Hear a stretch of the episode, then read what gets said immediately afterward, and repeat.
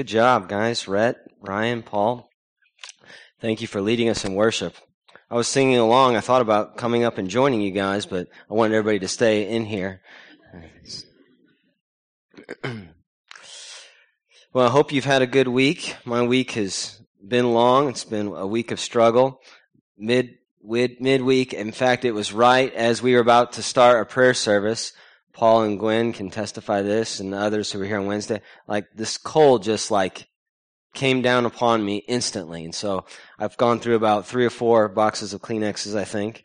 And so it's not just any cold, it's a man cold, which is uh, pretty severe. Doctors are still studying such a thing. But uh, we'll make it through this morning.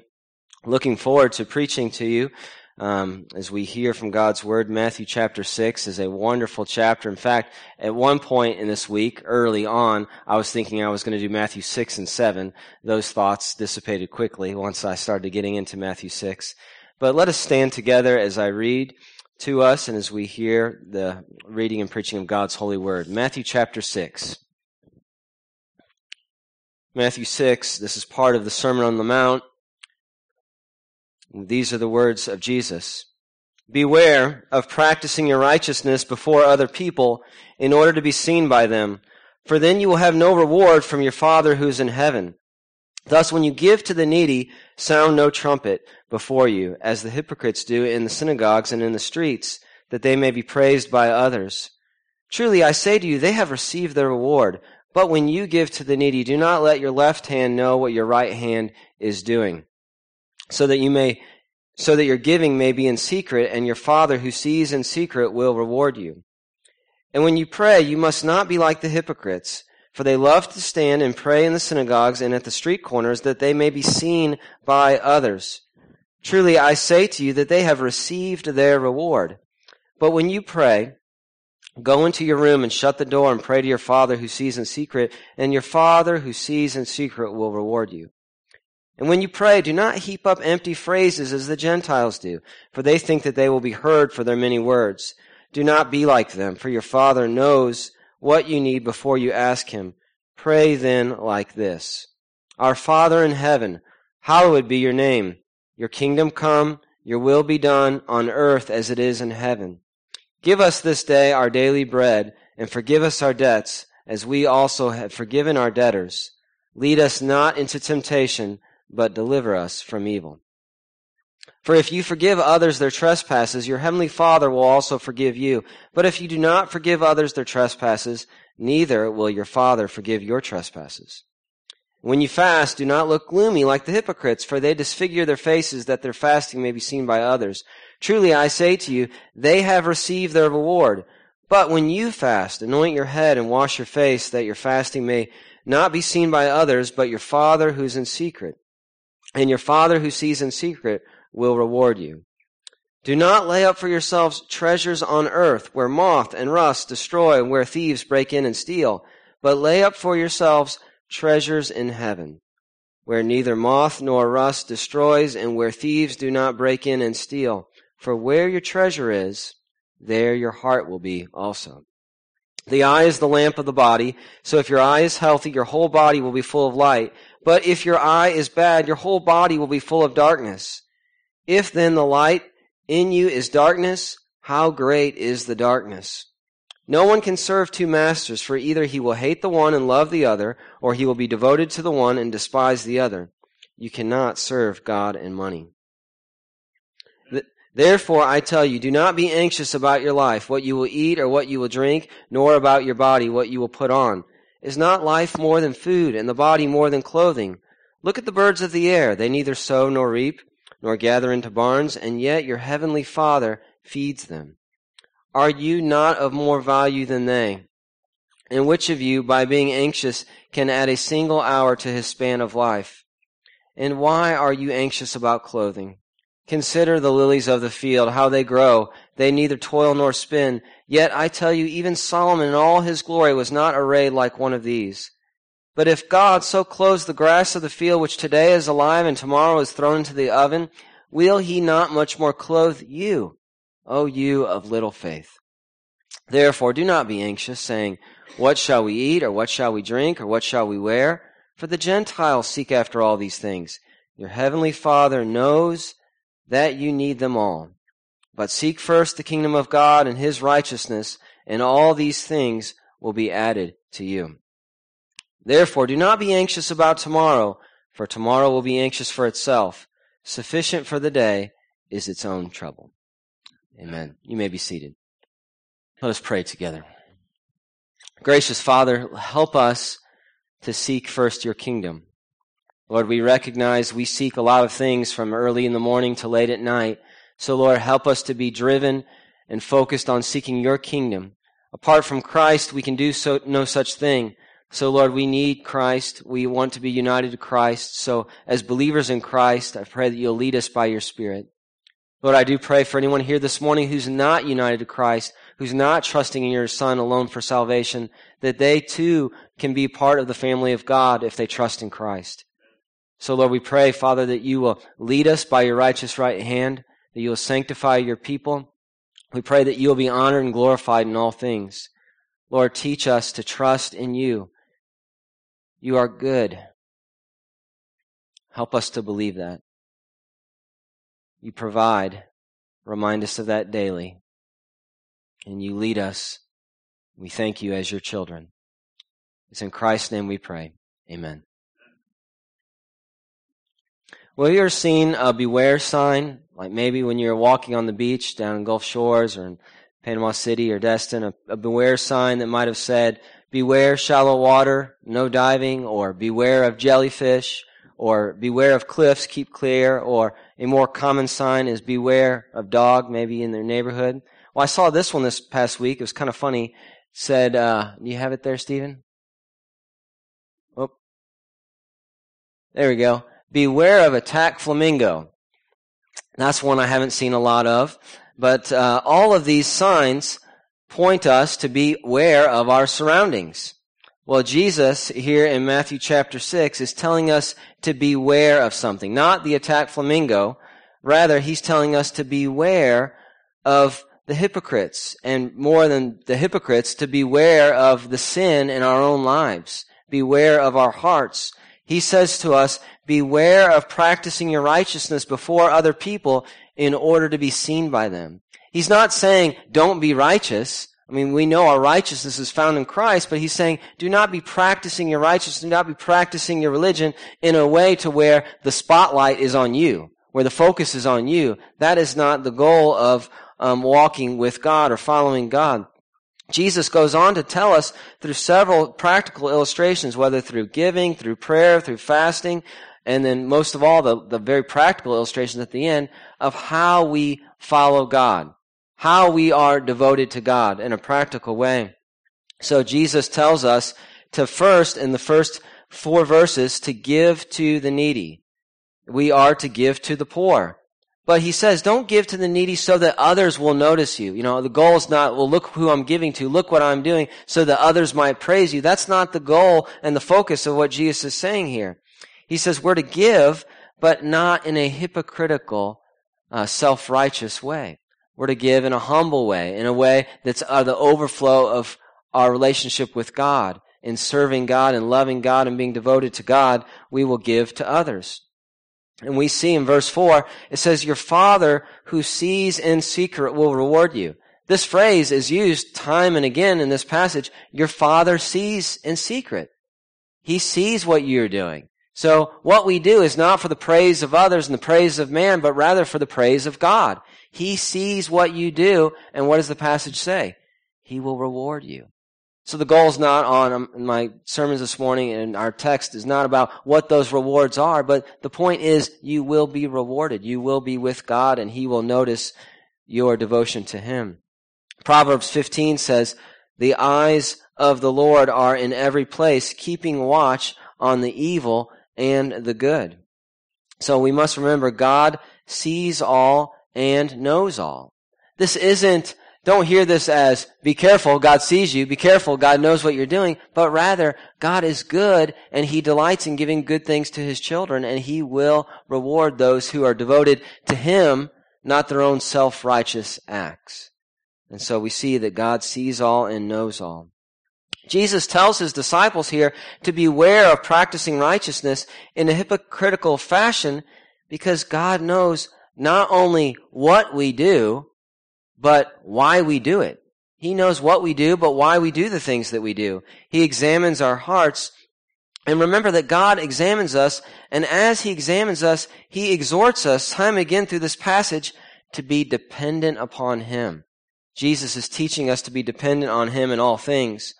And so when we can't see what's going on in each and every situation, we must pray to our Father in heaven, knowing that He made us and He has plans that are good for us. Look with me in the next section, verses 5 through 15. We see Jesus talking about the importance of prayer. In verse 5, he gives a negative instruction and then states the reward. Then in verse 6, he gives a positive instruction and then states the reward. But we must not get caught up in where we are praying. Okay, pray in the closet or don't pray in the closet or pray in the street corner or don't pray here. It's not about where we are praying, but rather why we are praying and who we are praying to. Theophractus, an ancient poet, once said, It is not the place that harms, but the nature and the purpose. So in verse 7, we get a glimpse of what Jesus is after. it's not a formula, but rather seeking God in prayer. In verse 7, what does it say? It says, When you pray, as followers of God, as believers in Christ, when you pray, do not heap up empty phrases as the Gentiles do, for they think that they will be heard for their many words. So there's this constant contrast. This is what the Gentiles do. This is what the pagans do. This is what the nations do. But as believers in God, as followers of Christ, this is how you are to act. This is how you are to give and to pray. And so here we see we do not pray as they do. We pray trusting in God, following God. Jesus warns us against having a wrong heart or a wrong motive which will result in the praise of others instead of the praise of God. And we see in this section particularly, but throughout the chapter, God as Father. God as our Father. God is our Heavenly Father who watches over us and who protects us and who provides for us, particularly at the end of the chapter. God as Father is mentioned four times in verses 7 through 15. And what is the point? Is as we see God as Father, we see that He made us. We see that He knows us. He sees us. He cares for us. He provides for us. He forgives us. All of these themes are present in this section. So, we must recognize and respect and revere God's holy name. We must respect, revere, and see God's holy name. It's to be hallowed. We see in the first part of the Lord's Prayer, I'm sure you have read this, prayed this often. Our Father in heaven, hallowed be your name. Early on as a Christian, I had no idea what those words meant. I was just like, well, you just say them and it's part of a good prayer and you just keep going on. But when we say our Father, um, our Father in heaven, hallowed be your name, what are we saying? We're saying God's name is to be set apart. It's to be respected. It's to be revered. It is a holy name because it reflects a holy God. So when we say, hallowed be your name, we are respecting and revering God's holy, holy name. It's to be set apart in our prayers, but more than just our prayers, it's to be set apart in our lives. Do we set apart God as holy in our lives? Again, and through the Lord's Prayer, we see that God is good that He provides for us our daily bread, our daily needs. He leads us. He delivers us. And most importantly, in verses 12 and 13, what does He do? He forgives us. God forgives us of our sins and of our trespasses. God forgives you. And so as a result, we forgive others. It's not an option. It's not, well, I might forgive you, but we must forgive others because God has forgiven us. So as followers of Christ, we see the beauty of salvation, but also of restoration and reconciliation through the power of God. Even believers can be brought back together even when there's great sin and turmoil and misunderstanding and uncertainty and, and just all sorts of wreckage from this fallen world. We see that sin no longer has dominion over believers. We've been forgiven, and so we forgive others. This is good news. We can forgive others. Amen. As we continue in this chapter, look with me in verses 16 through 18. We see this passage on fasting. You've heard me say many times we often neglect the discipline of fasting or forget it altogether, or we fast from uh, sweets, or fast from this, or fast from that, or fast altogether from food. Well, here, Jesus tells us that fasting is to be a regular part of our lives. Just as Christians should be known as generous and giving to the poor, Christians should be known as people who fast. Not marking it on our calendars, not advertising it, look how much I've fasted this week, but rather, as we fast, what are we doing? We are dependent upon God. As one pastor once said, we need God's mercy more than we need a meal. It's always dangerous saying that at 11:30 on a Sunday morning, but we do need God's mercy more than we need a meal. Again, this section reminds us of our dependence upon God. So Jesus teaches us the spotlight is not to be on us. we must fast out of devotion to God, for He has chosen us to love Him and to serve Him with our whole heart. Then as we move on, verses 19 through 24, Jesus again draws our attention back to our hearts. Back to our hearts. We must examine our hearts, examine our motives. And in this section, our hearts must be focused on the kingdom of heaven, the kingdom of God. Our focus and our treasure is not found on earth. This earth is fallen, and its fallenness is seen through cars that rust, clothes that deteriorate, homes deteriorate as boards rot, as molding, as uh, siding molds. We can't fix our eyes on this earth. Rather, we fix our eyes on heaven, where our true joy and treasure lies. Listen to what Jonathan Pennington said. He says, only a fool would choose to store treasures in a place that offers no security and promises destruction and loss. So we must not focus on the, this earth because it promises destruction and loss. Then look with me in verse 21. Verse 21 kind of summarizes the first 20 verses. It says, where your treasure is, there your heart will be also. This is an easy verse to memorize. Let's memorize it this morning. Let's say it together. Where your treasure is, there your heart will be also. Well, I'm not so sure we got it all memorized, but at least we've said it once together. You can work on it throughout this week. For where your treasure is, there your heart will be also. Such a good, powerful verse reminding us what are we seeking? What are we longing and following after? We, as believers in Christ, are not to serve the treasures the world runs after. This is why Jesus tells us in this passage in verse 24, you cannot serve God and money. Jesus spoke often about money as one of his most popular passages. He spoke about money often. He knew the dangers of money. Jesus says, it is harder for a rich man to enter the kingdom of heaven than it is for a camel to go through the eye of a needle. The point is, money can be, uh, emphasis on can, be dangerous and destructive. Paul says the love of money is the root of all evil. The key here is when you have money and a lot of it, the tendency is to depend upon it. The tendency is for that to be your savior, for that to be your idol. And the more you have, the more you crave, and eventually it can lead to your own death. So Jesus tells us not to serve money, but instead to serve God by laying up for yourselves treasures in heaven. So how do we do this? How do we serve God by laying up treasures in heaven? By trusting God to provide, trusting in His character, trusting in His promises, trusting in what He said He will do. Look with me in Hebrews chapter 13 verses 5 and 6. It says, keep your life free from the love of money and be content with what you have, for He has said, what has he said?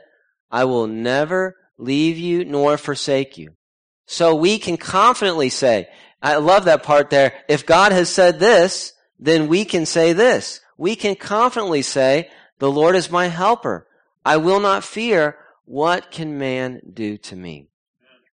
We see the character of God. We see the response of man. God is faithful and we are thankful. We respond with thanksgiving and rejoicing that uh, man cannot do harm to me knowing God is in control. Or he cannot do eternal harm to me, that is. So we see here in this passage, Jesus warns about money. And we remember that God is our Father and we trust Him and save Him for eternity, but also as He leads us every day. Let's look at the last section, verses 25 through 34. This is a very popular passage. I'm sure it has brought encouragement to you at one point or time. This passage, verses 25 through 34, were very important to me when I was 11, 12 years of age. As many of you know, that's when I became a Christian follower of Christ, and that's when my parents almost divorced.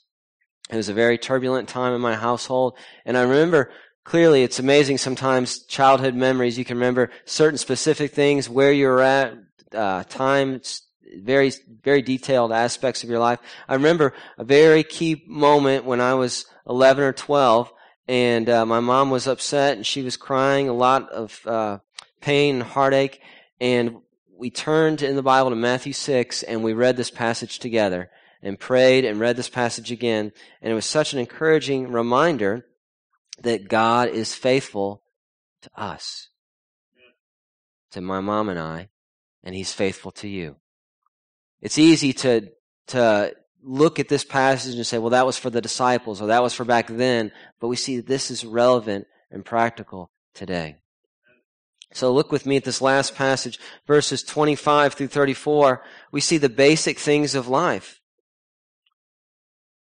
We must remember that we all, at one point or another, worry about the basic things of life. Whether we worry about lunch or supper or what we will wear tomorrow, we must remember, as Jesus says, life is more than food. It's more than clothing.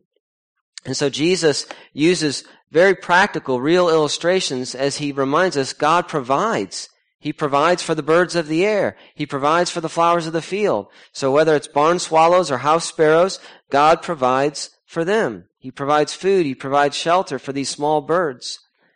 And now he says, are you not of more value than they? Are you not of more value than these birds? He's like, these are just birds, but you are my most prized creation. God feeds the birds and he will feed you.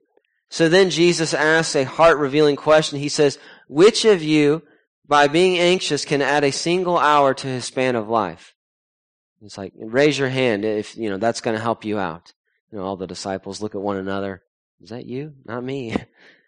And so Jesus gives us a mild rebuke here when we get anxious or overly fearful over the events we face. Our worry and our anxiety do not produce answers. You know, when I've been anxious or worried, someone's like, oh, well, now that solves it all. Now I've got all these answers. No, it doesn't produce answers. What does it produce? Unbelief and more problems. Listen to this quote by uh, Jonathan Pennington.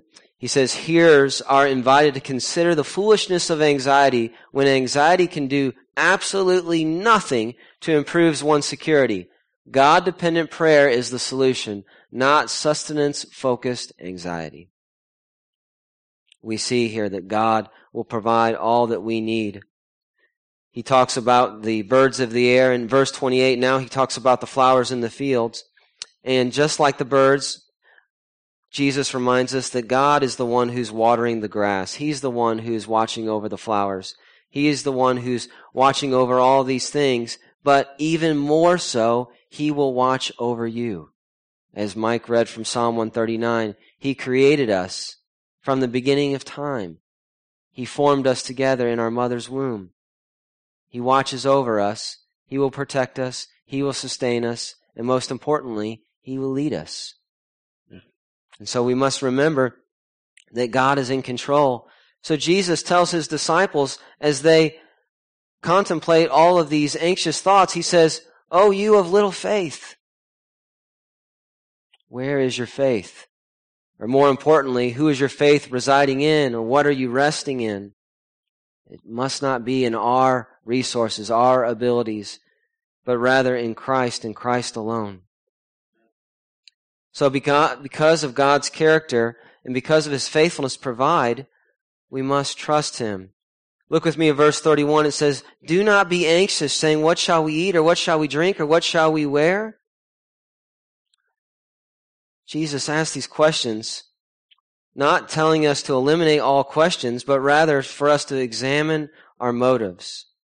Jesus tells us in verse 32, he reminds us, he says, the Gentiles, the nations, the unbelieving world, they seek after all these things. But it's like he's saying, but not you.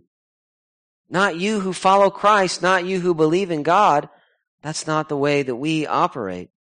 Yesterday, when I was at the marriage conference and seminar, Dave Harvey said this. He said, the way we respond to sin should look different than the way the world responds.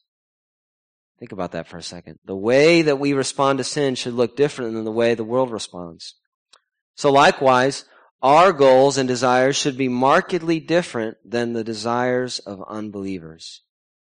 The unbelievers don't know God's providential and beneficial care.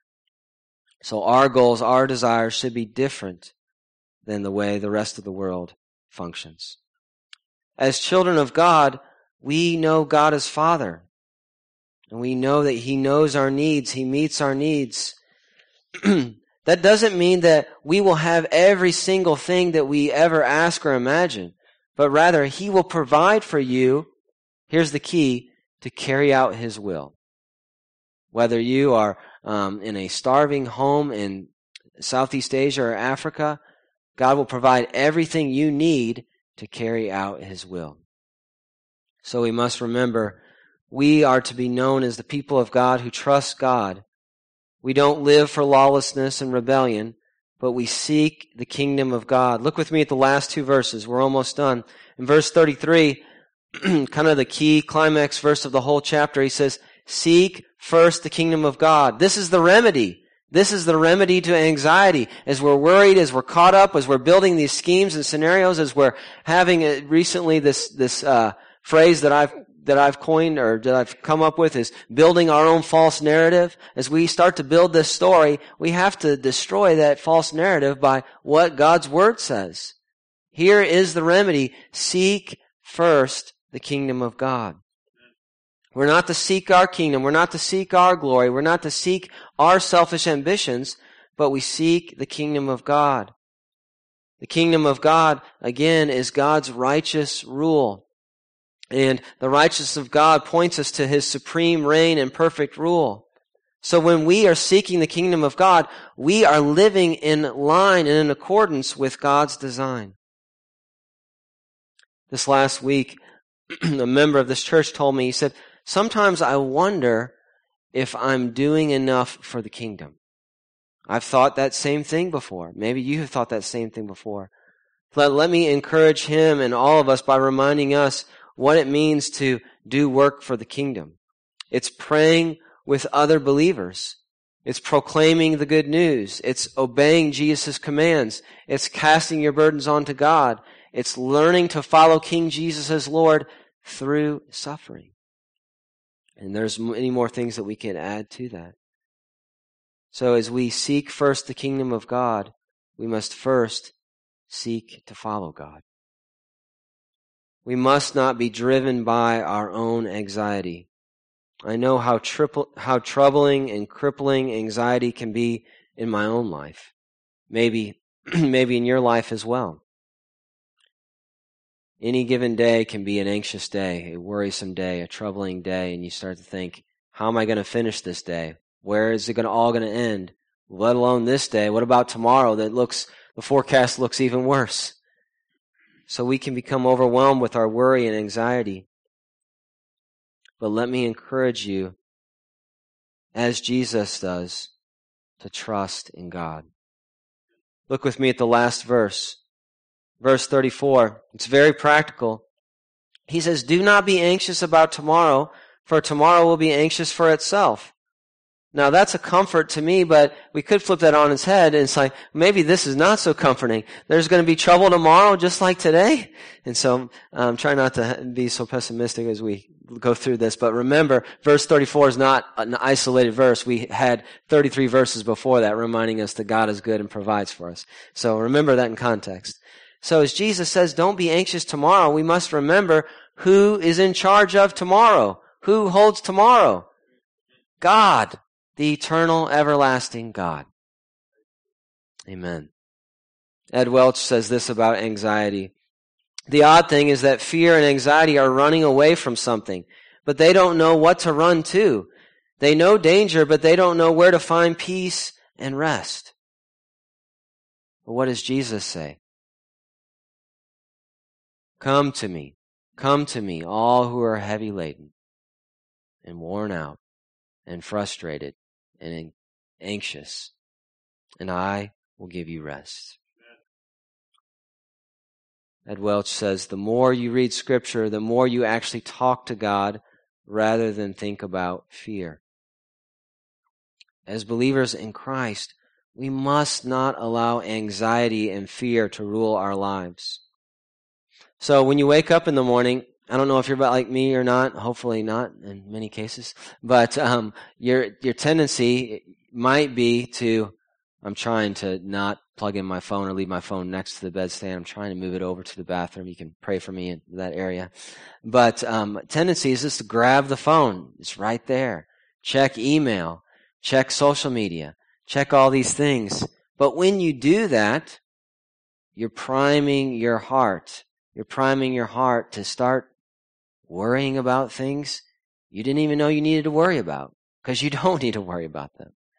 So when you begin that habit and you begin to prime your mind with the worries of today and tomorrow and the day after that, you begin a very unhealthy habit. Instead, spend time in the Word. And as we spend time in the Word, even if it's just a short amount of time, those worries, they disappear. Because again, who's in control of today and who's sovereign over tomorrow? The everlasting God. Amen. Let's pray.